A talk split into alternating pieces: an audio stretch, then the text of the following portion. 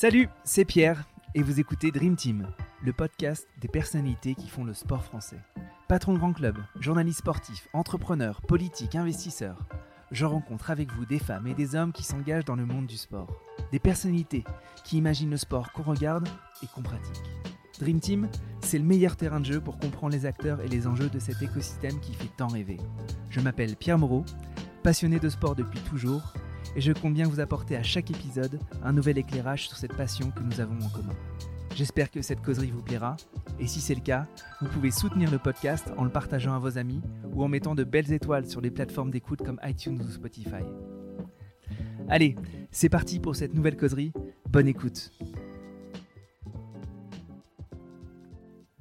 Bonjour à toutes et bonjour à tous, bienvenue dans ce nouvel épisode de Dream Team avec un invité qui, on peut le dire, a de la bouteille dans l'écosystème sport média, mais surtout un invité qui pilote une marque unique au monde, le Ballon d'Or. Si on va beaucoup parler du Ballon d'Or aujourd'hui, on va aussi revenir sur la trajectoire très riche de mon invité. Bonjour Nicolas. Bonjour Pierre. Merci beaucoup d'avoir accepté cette invitation. Nicolas, aujourd'hui tu es le patron de l'acquisition des droits pour l'équipe, donc des contenus, mais tu es aussi le patron du Ballon d'Or. Deux missions passionnantes que tu vas un petit peu nous décrire, mais comme je sais que tu as déjà écouté des épisodes, tu sais aussi que j'ai une question un peu traditionnelle qui est la suivante, c'est comment on s'entraîne à devenir Nicolas Manissier?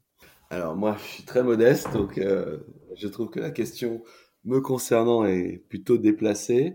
Mais en tout cas, ma carrière, elle est fondée sur la passion et la passion du sport. Alors parfois, on me dit que je suis un petit peu trop passionné et un peu trop dans l'affect. N'empêche que ça te nourrit au quotidien et j'ai beaucoup de chance. Donc voilà, mon entraînement, c'est aimer beaucoup, beaucoup ce que je fais. Et du coup, aimer beaucoup ce que tu fais, c'est pas forcément... Le premier taf que tu as eu, c'était pas forcément dans le sport. En effet, depuis, on va dire, 15 ans, tu es dans le sport. Et au départ, tu n'étais pas forcément dans cet écosystème parce que tu bossais dans des services à destination des industries du monde de la finance, c'est ça ? Exactement. Ouais, moi, j'ai commencé avec une carrière, somme toute classique, quand on a fait une école de commerce. J'étais diplômé de l'ESCP et puis j'ai commencé sur de l'investissement. J'étais dans une boutique qui mesurait la performance financière de fonds. Ouais. Et j'ai fait ça pendant 5 ans. J'ai eu beaucoup de chance parce que je l'ai fait à l'étranger. J'avais la responsabilité du bureau espagnol de la boîte pour laquelle je travaillais. Et puis, j'ai été rattrapé par l'idée qu'on n'a qu'une vie et que si on peut réussir à travailler sur un terrain de jeu qui nous émeut et qui nous transporte au quotidien, bah, c'est une grande chance. Et donc, j'ai eu la chance d'être recruté par Patrick Chen, ouais. Dont tu as fait un épisode, avec lequel tu as fait un épisode il n'y a pas longtemps, en 2007, chez Sporever. Et puis, voilà, donc mon virage dans cette industrie du sport a commencé à cette occasion-là. Et cette tentation, cette envie de rejoindre un écosystème, enfin l'écosystème sport, tu l'avais avant tes études, au cours de tes études, à quel moment tu t'es dit non mais il faut que j'aille bosser dans cet écosystème? Non, je l'avais pas, sincèrement. J'étais un bon élève et donc j'ai suivi pas à pas ce qui était classique de faire à l'issue de mes études. À l'époque, ce qui était à la mode, c'était le conseil et la finance. Donc voilà, j'ai suivi ça. Puis moi, j'avais fait une partie de mes études à l'étranger. Et donc, j'avais eu une opportunité de travailler donc à Madrid. Et donc, je l'avais saisie. Mais je ne me posais pas la question de travailler dans le monde du sport. J'étais juste passionné, pratiquant. Et il me semblait juste pas possible, en fait, d'allier ma vie professionnelle avec ce type d'appétence. Et puis finalement, arrivé à 30 ans, je me suis dit que c'était peut-être possible. Et puis j'ai eu de la chance. Voilà. Ok. Bon, un peu de crise de la trentaine et surtout une rencontre, du coup, avec Patrick Chen. Pourquoi tu rejoins Sporever ? Ok, il y a un sous-jacent qui est la passion. Est-ce qu'il y a d'autres choses qui font que tu rejoins cette aventure ? Parce que bon, il n'y a pas que Sporever dans la vie à cette époque-là, dans le monde du sport. Pourquoi c'est ce projet-là ? Non, bah c'est une question d'opportunité, hein, pour le coup. Moi, je venais d'avoir mon premier enfant, donc c'est la crise, mais en tout cas, c'est un moment de questionnement très, très fructueux. Et donc, je vois une annonce, en fait, tout simplement. J'appelle Et puis, on se rencontre et ça fit.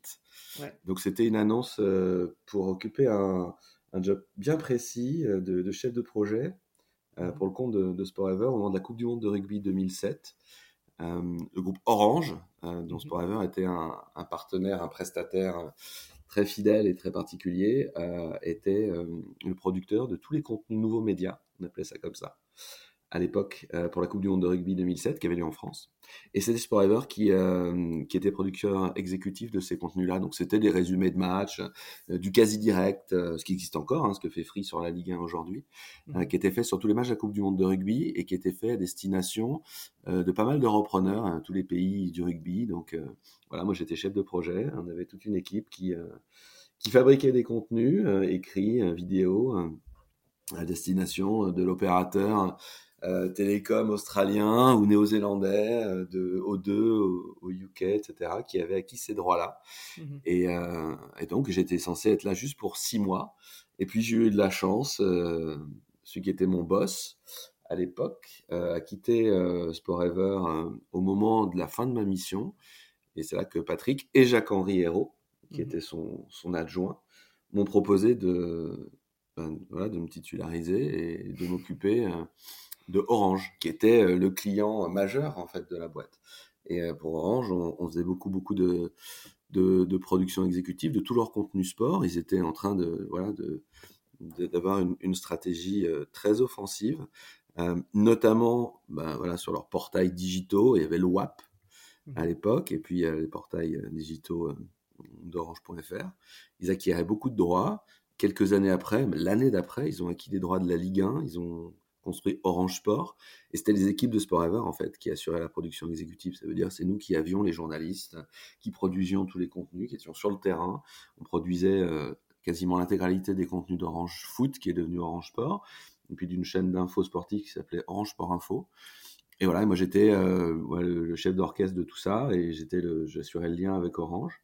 Et c'était une expérience géniale parce qu'ils avaient mis beaucoup de moyens. Donc au-delà de la Ligue 1, il y avait des droits de tennis, d'athlé, pas mal de championnats européens de foot. Et voilà, on produisait tout ça pour eux. Et moi, j'étais au cœur de ça. Donc, ça m'a créé beaucoup de réseaux, beaucoup d'expériences. J'ai appris beaucoup de choses à cette occasion-là avec Patrick à nos côtés. D'ailleurs, c'était très, très fort. Qu'est-ce que tu apprends auprès de Patrick ou qu'est-ce que tu apprends en effet, tu gères le plus gros client de la boîte, qui est Orange. D'ailleurs, on pourrait y revenir. C'est peut-être été un problème, d'ailleurs, le fait qu'il y ait un très, très, très, très gros client et qu'il n'y ait peut-être pas forcément d'autres gros clients comme ça, au moment où Orange a décidé d'arrêter. Si tu devais un petit peu retracer les principaux enseignements de ces années Sporever, ça serait quoi? Et aussi... Ce qu'on peut lire dans ta trajectoire, dans ton parcours, c'est que tu deviens aussi directeur général adjoint, COO, donc tu es le numéro 2, 3, 4 de la boîte à un moment donné. Ouais, j'étais son DGA, donc j'étais son adjoint. Aux côtés de quelqu'un comme Patrick Chen, on apprend toutes les ficelles du métier des médias. C'est un professionnel, comme j'en ai pas croisé beaucoup dans ma vie, et surtout... à la fois très fort sur les contenus et très fort sur le business. Donc, le suivant que j'ai connu de ce type-là, c'est Cyril Linette. On apprend à faire la part des choses entre ce qu'on voudrait faire et ce qu'on peut faire. On apprend à ne pas, même si c'est des métiers où la plupart des gens qui travaillent sont... comme je l'ai déjà évoqué tout à l'heure, sont des passionnés, mais en fait, on fait un produit pour les autres, pas pour soi. Donc, il faut être capable de parler dans un langage qui soit le plus propice à la meilleure compréhension possible pour l'auditeur, le téléspectateur, l'internaute final. Patrick, il était très à cheval là-dessus. Puis après, pour ce qui est de la partie plus business, il faut être capable de construire des PNL qui fonctionnent, quoi, qui soient qui soit pas idéaliste. On va pas dépenser des sommes folles en face de contenus qui peuvent pas être rentables. Et d'un autre côté, voilà, on était des nouveaux venus sur ce secteur-là. On avait inventé des nouvelles manières de produire. On utilisait le terme low cost, qui à l'époque n'était pas nécessairement péjoratif, qui peut l'être devenu un tout petit peu, mais quoi qu'il en soit, on ne faisait pas non plus des économies de bout de chandelle juste pour dépenser moins au détriment de la qualité de ce qu'on produisait. Mais on était dans une structure très, très efficace, on pourrait dire, à tous les sens du terme, qui se faisait forte de délivrer le meilleur contenu possible dans... C'est des questions économiques qui n'étaient pas simples, quoi. Et voilà, et ça m'est resté. Et j'ai vraiment essayé d'appliquer ça dans mon job à l'équipe. Il faut être raisonnable dans l'exploitation des ressources qu'on nous met à dispo. Et ça ne doit pas empêcher de proposer le meilleur contenu possible. À la fin, on est en train de parler de quelque chose que l'on aime à des gens qui sont infinitaires. Donc, il faut qu'on soit fier de ce qu'on propose, quoi. Donc, on ne fait pas d'économie juste pour le plaisir de le faire. On essaie d'être le plus efficace possible. J'ai vraiment appris ça aux côtés de Patrick. Ouais. Et donc, Sporever, je disais un tout petit peu avant, ce qui est arrivé à Sporever, c'est surtout le retrait d'Orange de la partie. Et donc, avec un PNL qui dépendait énormément d'Orange et la difficulté pour Sporever de se relever, parce que si ton principal client s'en va, c'est compliqué ensuite. Et d'ailleurs, Patrick l'expliquait dans l'épisode, c'est que tout l'enjeu, ça a été aussi que qu'il y a quand même un peu une continuité avec les équipes d'une manière ou d'une autre, soit pour Orange, soit pour d'autres médias, parce que je sais que, comme disait Patrick, Sporever a nourri aussi beaucoup, a fait monter beaucoup de talents qui sont de suite allés dans plein d'autres entités, plein d'autres médias. Comment toi t'as vécu cette fin de Sporever, même si je crois que t'es parti un tout petit peu avant la fin. Ouais, quelle vision tu gardes de ça maintenant que t'es chez l'équipe et de la manière dont ça c'est les choses sont faites chez l'équipe, parce que avec le recul, tu te dis, on aurait pu faire ça, on aurait dû faire ça. Alors, c'est pas histoire de dire, c'est pas post-rationaliser pour le plaisir, mais avec l'expérience prise, est-ce que tu arrives à identifier peut-être des erreurs que vous auriez peut-être faites ? Non, je pense pas qu'on ait fait tant d'erreurs que ça. Simplement, il y a une taille critique qu'il faut avoir. En fait, Sporever avait la chance d'être sur deux jambes à un moment donné. On avait Orange comme client sur notre partie B2B et producteur de contenu pour tiers. Et puis, on avait des médias, la galaxie des médias 365, qui existe encore d'ailleurs, avec Foot 365, qui était un site très très puissant. Donc, c'était assez équilibré. Ensuite, la part du B2B a beaucoup cru. Évidemment, quand Orange a décidé de se désengager, mais il fallait resizer l'entreprise et ce n'était pas évident. On a réussi à créer une chaîne qui finalement, c'est un peu comme les écuries de Formule 1, Orange Sport Info, qui était la chaîne que l'on produisait pour Orange, est devenue Sport 365, Sport 365, une chaîne du jeu et des enjeux, qui a existé pendant pas mal de temps. Ça, on l'a créé de toutes pièces avec Patrick et avec quelques autres qui nous ont aidés pour trouver le concept et puis pour le développer.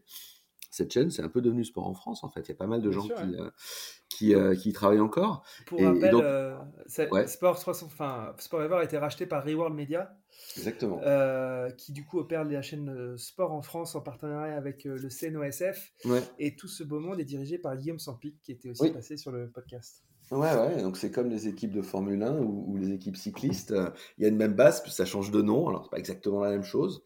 Mais il y a ce savoir-faire qui est très propre à l'esprit de Patrick, c'est-à-dire que ce sont des journalistes qui sont la plupart du temps recrutés jeunes et formés et qui développent des compétences au fur et à mesure de leur apprentissage sur le terrain.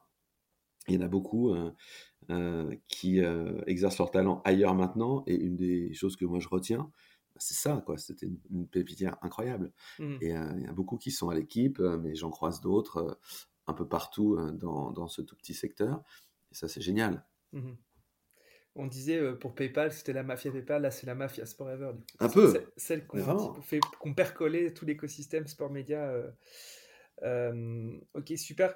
Tu gardes du coup beaucoup de bons souvenirs de cette expérience. Et puis surtout, comme tu disais, t'es arrivé, t'avais à peine 30 ans, t'es monté assez vite, t'étais un key people, comme on dit, avec un rôle de DG adjoint sur la fin. Pendant 2 ans. Pardon ? C'est une chance qu'on nous fasse confiance. Et on apprend, on prend des murs, hein. on a des échecs, on a des erreurs. Tout s'est pas toujours très bien passé, mais c'est normal. Hein. C'est pas la vie professionnelle comme la vie tout court, c'est pas dénué d'obstacles et de tempêtes et de périodes de calme. On a réussi de très belles choses. On a eu des années économiquement qui étaient super. C'était plus dur sur la fin, en tout cas sur la mienne. À partir du Orange est parti, ils ont arrêté Orange Foot et leur droit Ligue 1 en juin 2012. Bon, ben, c'est sûr que ça a été assez difficile. Au même moment, il y a eu le début d'une assez grosse crise publicitaire. Donc, nos sites ont eu quelques difficultés économiques eux aussi. Bon, ben, j'ai fait de mon mieux dans ce cadre-là. Il fallait faire beaucoup de sacrifices pour que l'entreprise reste à flot. Elle est restée à flot. Voilà. Ouais. Ça fait partie des choses. Bon, entre les ligues, là, tu t'es aussi occupé malheureusement de séparer beaucoup de collaborateurs. Évidemment pas tout seul, mais ça fait partie des choses nous avons été obligés de faire, quoi. Bien sûr. Okay. Et donc en effet, c'est jamais marrant. Et donc tu repars avec une boîte à outils qui est quand même pas mal, là. 7-8 ans à Sporever, à monter un peu tous les échelons, à faire un petit peu de tout, mais jamais de rien. Et donc, tu arrives à l'équipe en 2015 avec, finalement, un poste, en tout cas, quand on regarde un petit peu ta bio, de chef des opérations, de patron des opérations. Absolument. Auprès de Cyril Linette. Ouais. Je suis arrivé... Je pense que j'étais sa première recrue dans un rôle d'adjoint auprès de lui et c'était extraordinaire. Pourquoi c'était extraordinaire ? Parce que cette première année que on a passée côte à côte, elle avait pour objet de ce qu'on disait à l'époque. Il faut le prendre. Comme dans la situation dans laquelle on s'est trouvé quand on est arrivé à l'équipe, réveiller la belle endormie. L'équipe, c'est une marque absolument extraordinaire, vraiment, et qui repose sur des équipes d'une compétence folle, notamment les équipes éditoriales, mais pas seulement. Il y a une rédaction de encore 350 personnes aujourd'hui. Et donc, c'est une marque qui est totalement référente pour quiconque aime le sport en France. Évidemment que le monopole, en quelque sorte, de l'équipe sur la formation sportive fait que, on dit toujours que les unes, les articles, les prises de position de l'équipe sont tout le temps commentées. Nous, on a ce gimmick chez nous, c'est que les supporters de l'OM considèrent que l'équipe est pro PSG et puis ceux du PSG considèrent l'inverse, quoi. Parce que l'équipe va chercher ses infos, c'est un travail journalistique remarquable, exceptionnel, qui est fait chez nous. Enfin, il n'y a pas une fake news qui sort de l'équipe parce qu'on a vraiment des journalistes sous le terrain et c'est essentiel. Et donc travailler pour une telle institution, je pèse mes mots, c'est une chance folle. Côté, ça implique une forme de devoir, quoi. Comment est-ce qu'on fait pour qu'elle retrouve de sa superbe ? Et en fait, en 2015, l'équipe sortait d'une période très très difficile, parce que on a réussi, je pense, à inverser vraiment la tendance durablement. La même crise publicitaire qu'on a connue chez Sporever, elle s'appliquait à tout le marché. Et en fait, depuis plusieurs années, les recettes publicitaires de l'équipe, et notamment celles du print, étaient en chute libre, en tout cas baissaient beaucoup. Il y a eu un âge d'or de la presse écrite qui a duré des années 90 jusqu'au milieu des années 2000, et puis l'érosion s'est accélérée à partir de 2010. Et il y a eu plusieurs plans sociaux au début des années 2010 dans le groupe L'Équipe pour entraver les effets en fait, de cette baisse de chiffre d'affaires. En parallèle, on voyait bien, et c'est toujours en cours, une tendance très lourde et structurelle de baisse des ventes de la presse écrite. Voilà. Les gens lisent toujours autant, peut-être même plus qu'avant, mais plus dans ce format physique du journal qu'on achète le matin en partant au bureau, pendant nos vacances, sur une terrasse de café, parce qu'en fait, on lit notre journal maintenant sur notre téléphone, et ça a des impacts très très forts, évidemment, sur l'économie de titres de presse, comme l'Équipe, mais comme c'est le cas pour la presse quotidienne nationale et pour la PQR. Donc, face à ces enjeux qui pouvaient mettre en danger, je pense, la vie de l'entreprise, nous, on avait une grande confiance que nous accordaient nos actionnaires pour proposer un certain nombre de choses et on a pris quelques mois pour profondément auditer ce qui fonctionnait, ce qui fonctionnait moins, et puis on a pu prendre un certain nombre de décisions assez rapidement, notamment le passage au tabloïd qu'on a fait en septembre 2015, un recentrage très fort sur le numérique, vraiment, qui aujourd'hui demeure le cœur du réacteur pour l'Équipe. Et puis, la transformation de la chaîne de télé en une chaîne de sport, plus qu'une chaîne d'information sportive. Toute cette stratégie de droit dont Cyril m'a donné la responsabilité au bout de 9-10 mois, parce que c'était clé et que j'avais... La raison pour laquelle il m'a donné cette mission sur les acquisitions, c'est que j'étais un financier à la base, et que ce sont des gros budgets, et qu'il s'agit de les allouer avec quand même pas mal de rationalité. Ouais, exactement. Même si tu as dit au tout début que tu étais un émotionnel ou que tu étais... Ah oui, bien sûr, mais j'ai dit aussi que j'avais appris à l'école justement, on n'achète pas les choses, on fait pas les choses pour se faire plaisir, mais pour trouver un public, quoi. Ouais. Donc c'est pour ça que j'ai eu cette mission-là. Et donc, ouais, tu, en effet, ça a dû être une année époustouflante, de redéfinition de la strat, de rebranding, de réorganisation, d'embauche. Donc ça, c'est quand même... je ne sais pas combien d'heures vous avez travaillé par jour pendant cette période-là, mais ça devait être assez intense, avec des effets qui se voient en plus sur long terme. Bon, Cyril... a en partie vu certains des effets de son action. Toi, tu continues de les voir. Ouais. Est-ce que entre le plan que vous avez défini en 2015 et aujourd'hui en 2022, tu t'es dit, purée, on y avait pensé et ça se passe comme on l'avait pensé et c'est un élément de fierté? Sincèrement, oui. Sincèrement, oui. Ça me rend très fier qu'on ait... qu'on ait posé les bases comme ça. Alors évidemment, il y a eu beaucoup de choses qui ont été de l'ordre de la même façon, peut-être le terme de sacrifice est un terme fort, mais on a été... L'investissement, on va dire. oui, mais le sacrifice, ça veut dire qu'on a travaillé très très fort sur la structure de coût pour être plus efficace, et ça a donné lieu à des... Je ne sais pas comment tourner le terme. Je pense que décisions difficiles. Voilà. Mais le parallèle de ça, c'était que le principe, l'objectif n'était pas de réduire la voilure, mais bien de réallouer les ressources dans l'optique de toucher au maximum le public qui était historiquement lecteur de l'Équipe, et puis le public qui pouvait devenir lecteur de l'Équipe. Lecteur, internaute, téléspectateur, on avait cette formule à un moment qui était je lis l'Équipe, je consulte l'Équipe, je regarde l'Équipe.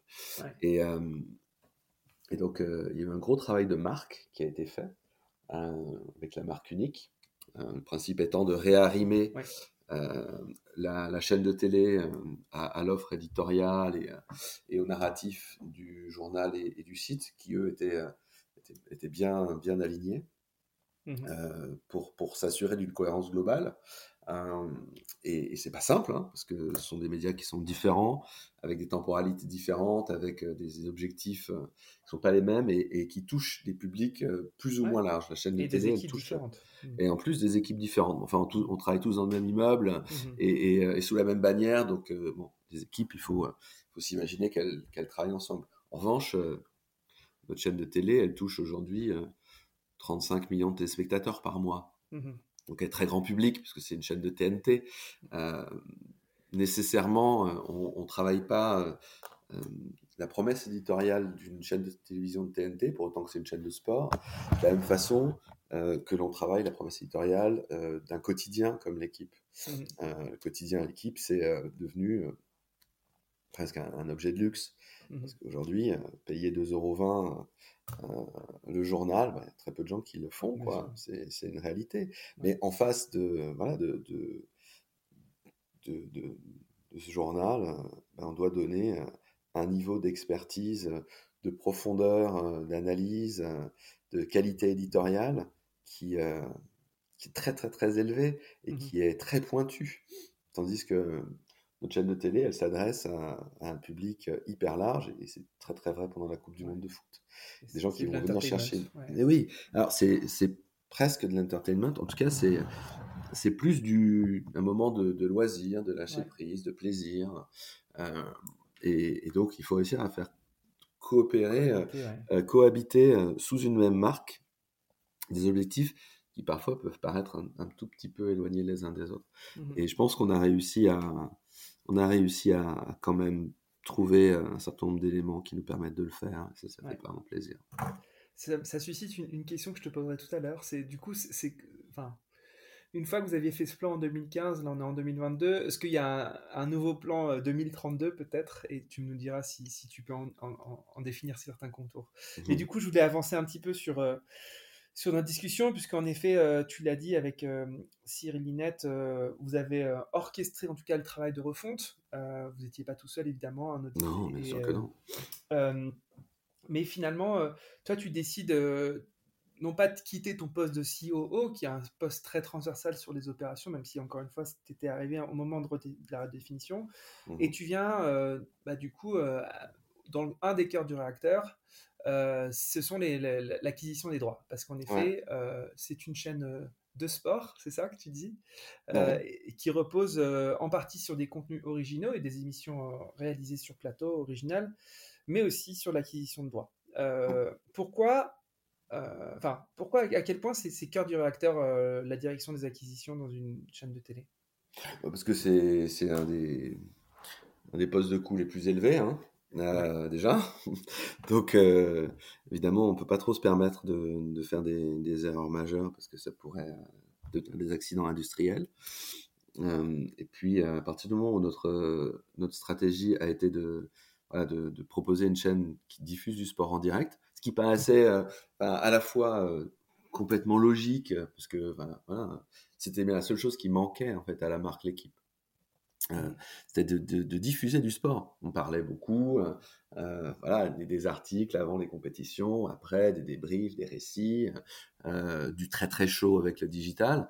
Et en fait, la chaîne était redondante. Bon, et en fait, cette chaîne-là, la télé, ça sert quand même à donner à voir, et encore plus quand on travaille sur le sport. Donc, il fallait qu'on soit en capacité de diffuser des matchs de foot, des courses d'athlètes, des courses de biathlon, que sais-je, la moto, du vélo, etc.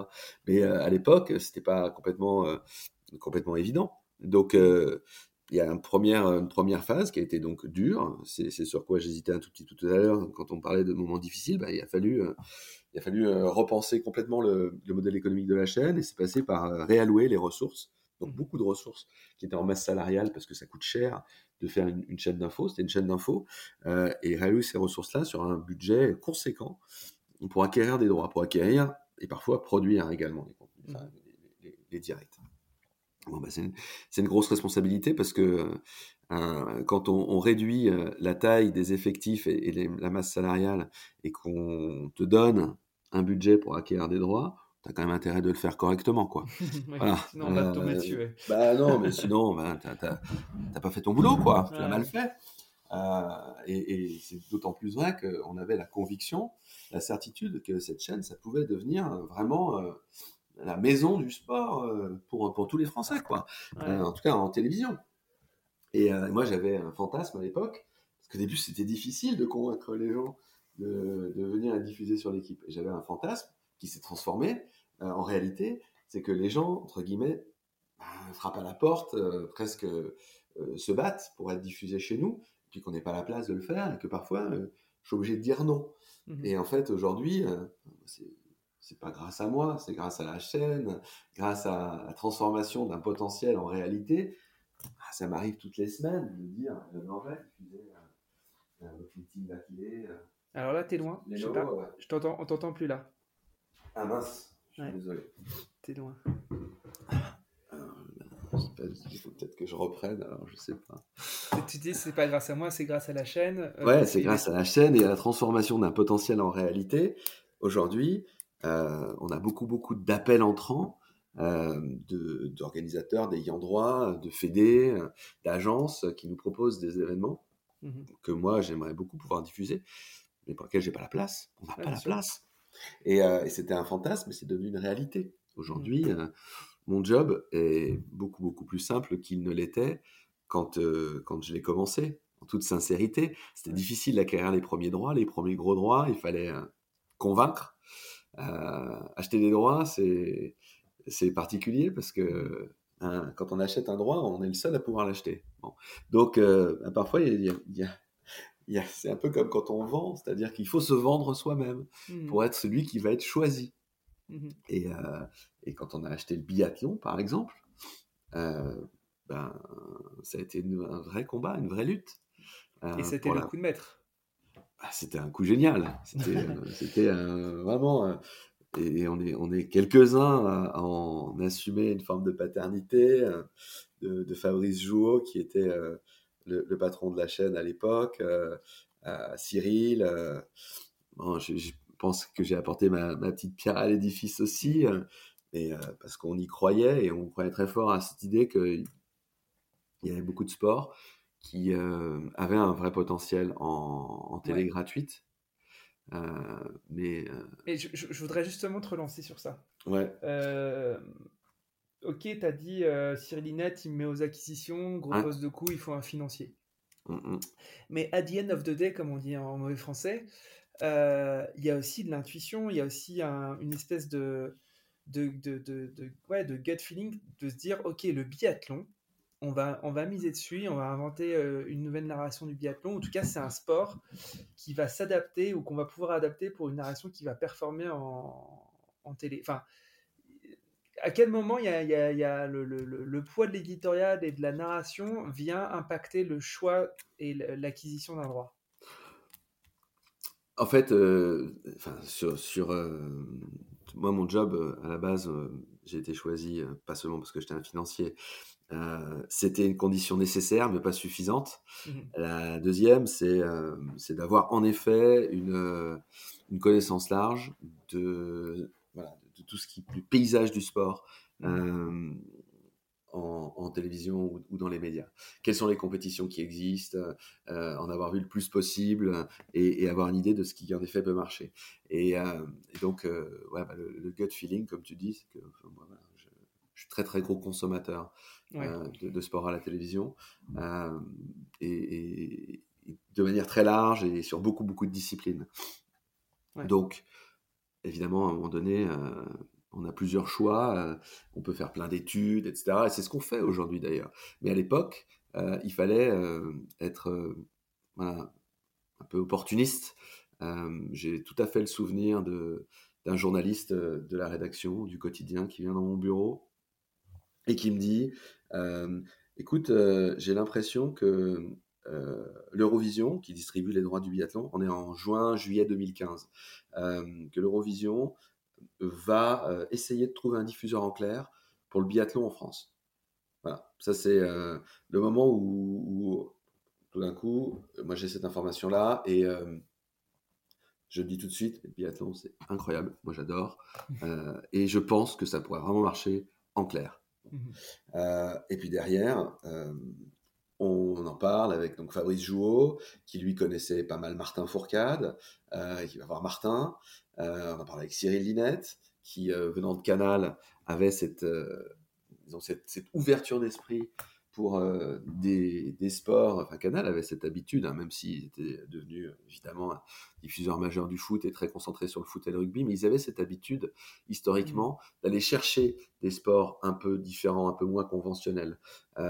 Donc, on était tous les trois vachement alignés sur l'idée que ça pourrait être une bonne idée. Mmh. Et ça nous suffisait à ce moment-là, parce que de toute façon, on était dans l'idée de lancer une stratégie autour d'événements en direct. Ça n'a pas suffi, il a fallu qu'on se batte beaucoup pour transformer cette possibilité en une réalité. On a passé des mois et des mois à essayer de convaincre l'Eurovision qu'il fallait venir chez nous. Et avec pas mal de vents contraires à l'époque, parce que aujourd'hui c'est mon boss, mais Laurent Prudhomme était lui chez Eurosport, il était aux acquisitions chez Eurosport et il n'avait absolument pas envie qu'une de leurs pépites soit codiffusée en clair sur l'équipe, quoi. Donc c'est la cuisine du marché des droits, mais Eurosport a tout fait pour nous empêcher de faire cette acquisition. Et en fait, on avait beaucoup de chance parce que Martin Fourcade est un winner dans l'âme. Donc, à peine avions-nous commencé à diffuser la Coupe du Monde de biathlon en fin novembre, début décembre 2015, qui gagnait course sur course. Et en fait, on a transformé au fur et à mesure le narratif et l'éditorial en suivant beaucoup Martin. Mmh. Lui, il a donné beaucoup de son temps. C'est un client fantastique. Et après, on a appris... vraiment à tirer le maximum au fur et à mesure. Au début, c'était le patron de la chaîne, c'était Arnaud de Courcelle, qui venait, donc qui a été recruté par Cyril Linette très vite, 6-8 mois après moi. Évidemment que le biathlon était notre sport phare, on en a acquis d'autres. Par la suite, Jérôme Saporito, que tu as interviewé dans ce podcast il y a quelques semaines, a pris le relais et à rajouter au pot, je pourrais dire, sur le traitement édito du biathlon, en se disant que Martin s'arrête, mais nous, on ne s'arrête pas, on continue. Et c'est une réussite parce qu'on y a cru, mais on a surtout aussi mis beaucoup de moyens, d'entrain, d'énergie, de plaisir à en faire un produit, je pense, qui est hyper télévisuel, et pareil, mais c'est Ben Terki qui présente. Il est rayonnant dans la présentation du biathlon, parce que toutes les étoiles s'alignent en fait sur un événement, sur un sport comme celui-là. Bon, fabuleux. Jérôme disait que vous étiez, il fallait être malin dans l'acquisition des droits, donc vous l'avez été pour biathlon avec ce sacré coup, mais depuis 2-3 ans, vous avez des gros concurrents qui arrivent sur le marché, je pense au Netflix, au Apple, au Amazon, qui arrivent dans le game. Alors peut-être qu'ils achètent des droits que vous n'auriez pas achetés de toute façon, mais comment tu vois l'arrivée de ces gens-là pour l'équipe et pour ton métier? Ben, je pense qu'on n'est pas tellement sur le même, sur le même scope. Le marché français des droits, c'est un marché des droits sportifs, c'est un marché très particulier qui a toujours fait un peu office d'Eldorado. J'ai jamais compris pourquoi, pour le moment. Enfin, je suis dessus depuis quelques années. Et tellement se sont cassés les dents, de TPS à Orange, en passant par BIN. Enfin, BIN, c'est une très belle marque, mais il a fallu qu'ils attendent d'avoir un accord de distribution avec Canal pour arriver à l'équilibre. Ouais. Donc parce qu'il faut parler de Mediapro, je suis pas sûr. Il suffit de prononcer leur nom pour avoir un petit rictus en se disant quelle catastrophe, quoi. Ouais. Et donc la réalité, c'est que le marché français, il est surdominé, en tout cas sur la télé payante, par Canal+, et je pense à raison, parce qu'ils ont fait un boulot majeur depuis 1984 en fait, et c'est une marque extraordinaire ouais, que je compare à la nôtre, hein, d'ailleurs, hein, l'équipe. Hein, ce sont des marques qui sont très emblématiques et qui vont bien au-delà de leur activité pure et simple. En fait, il y a des valeurs qui sont véhiculées, il y a un historique, un rapport au consommateur final qui est très ancré. Et donc, les barrières à l'entrée sont très élevées sur le marché français. Pour moi, très, très élevées. Et d'ailleurs, il suffit de voir que Eurosport est quasiment en train de sortir, hein, du marché français. Demain, ce sera une verticale de sport de Discovery+.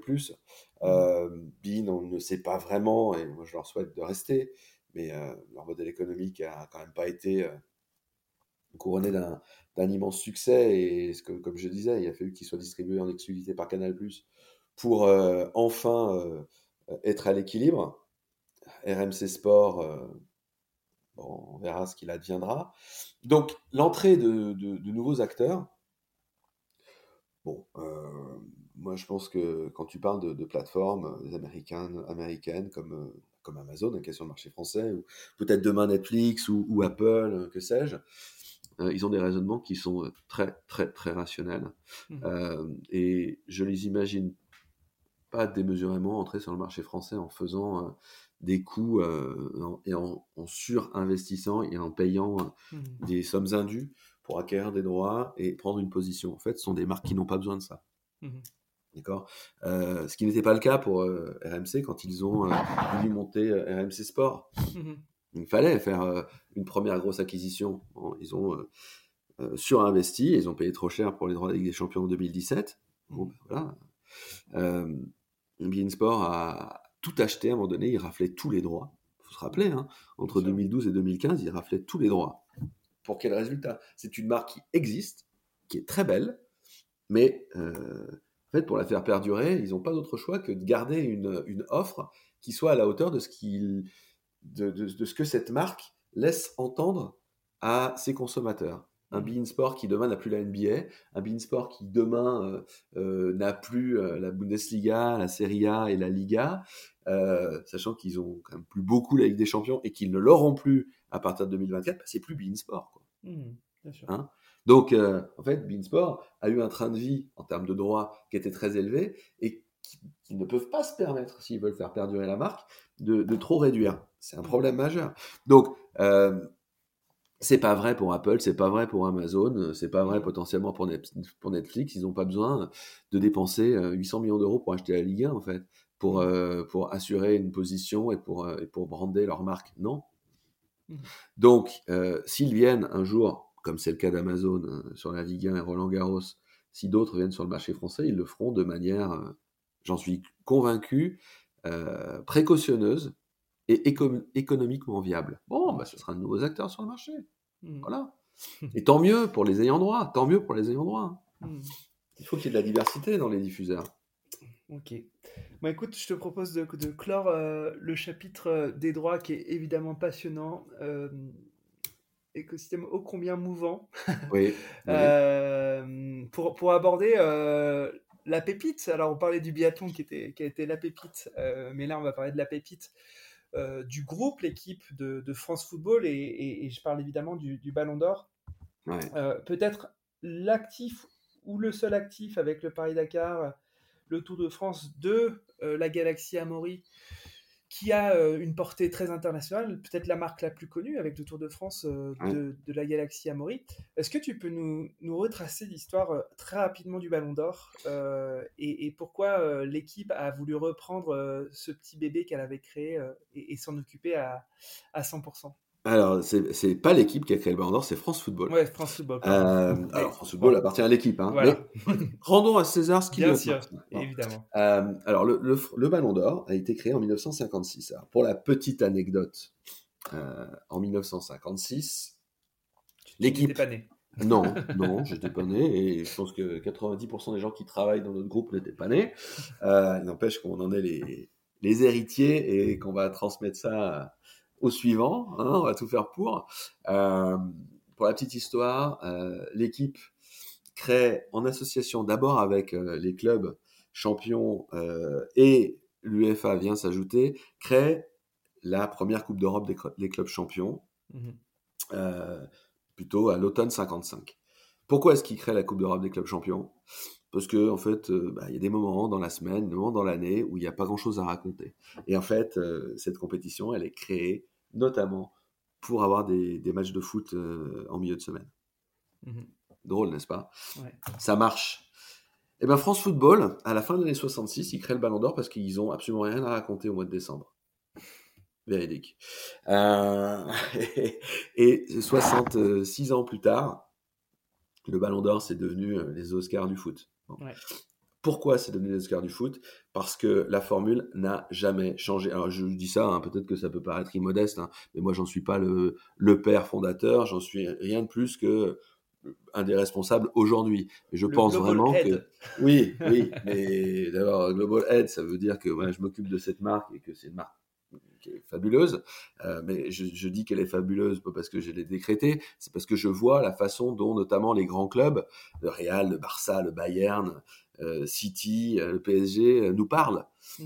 Et c'est pas pour nos beaux yeux, mais c'est parce que le Ballon d'Or représente pour eux et pour leurs joueurs un Graal. Voilà. Ouais. Donc on peut dire les Oscars, on peut dire le prix Nobel, bon, ça c'est un peu présomptueux puis c'est un peu grotesque parce que le prix Nobel, ça couronne des scientifiques ou des grands écrivains ou des grands économistes, donc c'est un petit peu différent, mais voilà, c'est l'histoire en fait qui crée la valeur de ce prix. Le Ballon d'Or a été décerné toutes les années depuis 1956, alors hormis 2020 décidé à cause de la pandémie de ne pas remettre de prix, mais toutes les années sur le même modèle, c'est-à-dire c'est des journalistes, un par pays, chaque voix a le même poids, et on va voter pour le meilleur joueur. Initialement, c'était le meilleur joueur d'Europe. Et puis, c'est devenu le meilleur joueur du monde en 1995. Évoluant en Europe. Et à partir de 2002, il n'y a plus de limites et plus d'exclusives. C'est le meilleur joueur du monde. Il peut jouer dans n'importe quel championnat.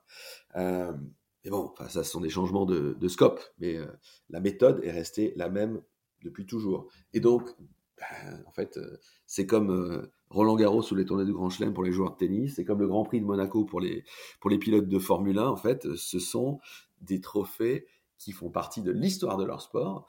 Et Benzema, il a gagné cette année le même prix que Platini, que Beckenbauer, que Di Stefano.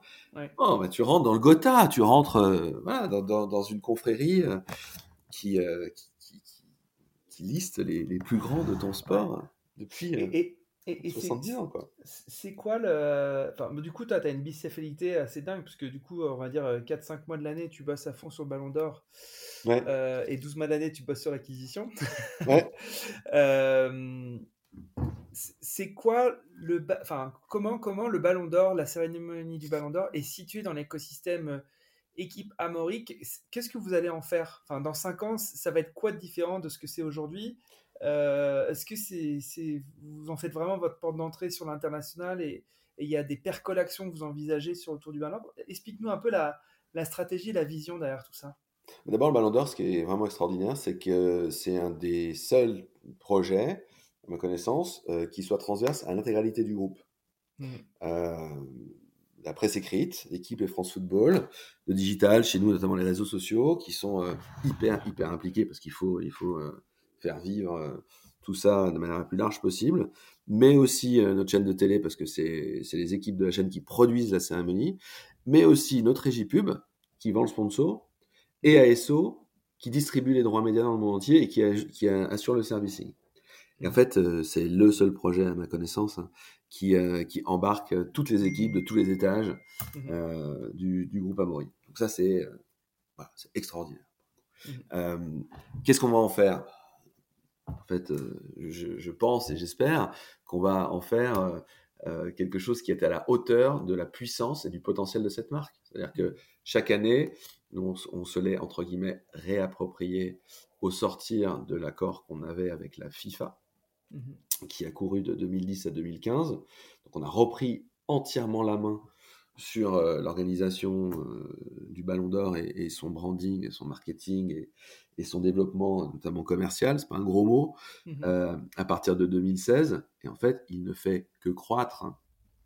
Et pourquoi est-ce qu'il ne fait que croître ? Sûrement parce qu'on travaille bien, mais on travaille bien sur les bases d'une marque qui est juste exceptionnelle. Donc moi, je travaille de très près là-dessus avec Pascal Ferré, qui est le rédacteur en chef de France Football, qui assure toute la partie essentielle de scrutin.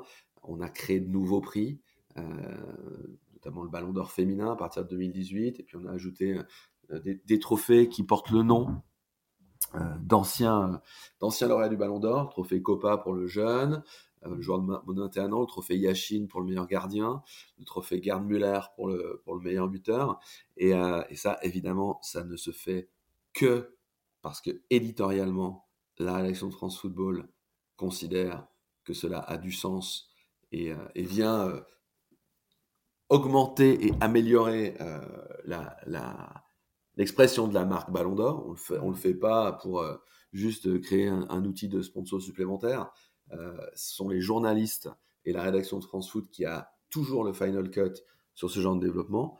Et puis, je travaille aussi beaucoup avec Jérôme Casadieu, qui est le directeur de la rédaction de l'équipe, parce qu'on met en musique un travail d'éditorialisation qui est juste énorme et qui nous amène à avoir des interviews tout au long de l'année avec les plus grands joueurs du monde. Et en fait, la matière première, si j'ose dire, du Ballon d'Or, c'est les joueurs. Voilà. Et en fait, pour répondre à ta question, le développement du Ballon d'Or, il s'associe de manière totalement viscérale avec son lien avec les plus grands joueurs. Voilà. France Football, et c'est pas l'équipe, France Football obtient chaque année une interview avec Cristiano Ronaldo, Lionel Messi, Mohamed Salah, Kevin De Bruyne, Erling Haaland, Kylian Mbappé.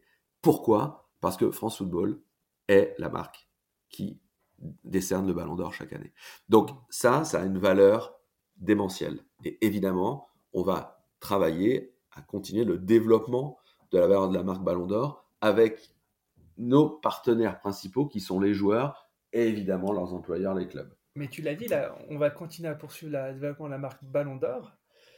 Mais tu l'as dit juste avant, les gens, ils viennent, enfin les joueurs que tu as cités, ils acceptent les invitations de Pascal Ferré de France Football parce qu'ils ont derrière la petite tête le Ballon d'Or.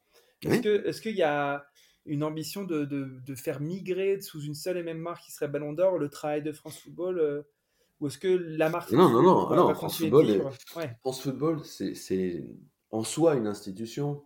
Ouais. Alors, France Football, ça reste un... Aujourd'hui, c'est devenu un mensuel, mais qui a toute sa place dans notre écosystème. Et le Ballon d'Or, France Football, ce sont deux marques qui vont de pair, en fait, qui sont intriquées. Et ça l'aide, c'est vraiment encore le cas? Parce qu'en effet, on disait le Ballon d'Or France Football à l'époque. Maintenant, ça reste le Ballon d'Or France Football. D'accord. Évidemment, par facilité, pour que le message soit le plus rapide possible. Parfois, le nom de France Football n'est pas prononcé, mais typiquement, la soirée du Ballon d'Or, la cérémonie, dans le générique d'introduction, France Football présente. Et c'est une condition sine qua non, en fait, puisque nous, ce que l'on a fait quand on s'est séparé de la FIFA, ça a été de recentrer le scrutin sur le principe que, voilà, c'est un scrutin... qui est fait par des journalistes. Et en fait, c'est la rédaction de France Football qui liste les nommés, typiquement, et personne d'autre que les journalistes de la rédaction de France Football. Et c'est la rédaction de France Football qui assure, qui conduit le scrutin, qui choisit les jurés, qui sont des journalistes, un par pays, des équivalents de France Foot dans le monde entier, en fait. Donc, c'est le saut de qualité, je pourrais dire, d'irréfutabilité du Ballon d'Or, il repose précisément sur le fait que ce soit France Football qui le conduise. Et ça a été le cas depuis toujours. Donc, c'est essentiel, ça. Ok. Bon, du coup ton métier, c'est d'un côté acheter et de l'autre dépenser. Parce que mais même si tu fais gagner, le Ballon d'Or génère des revenus. À chaque fois, du coup... le Ballon d'Or sollicite un nombre de personnes incroyable. Tu as dit que c'était un des seuls projets transverses à tout le groupe. Mais grosso modo, l'organisation du Ballon d'Or, c'est combien de personnes qui sont sollicitées et à quoi tu mesures la réussite d'une session, d'une année ? Alors, tu vas me dire évidemment aux revenus, aux vues, Est-ce que tu as d'autres indicateurs de performance de tout ça?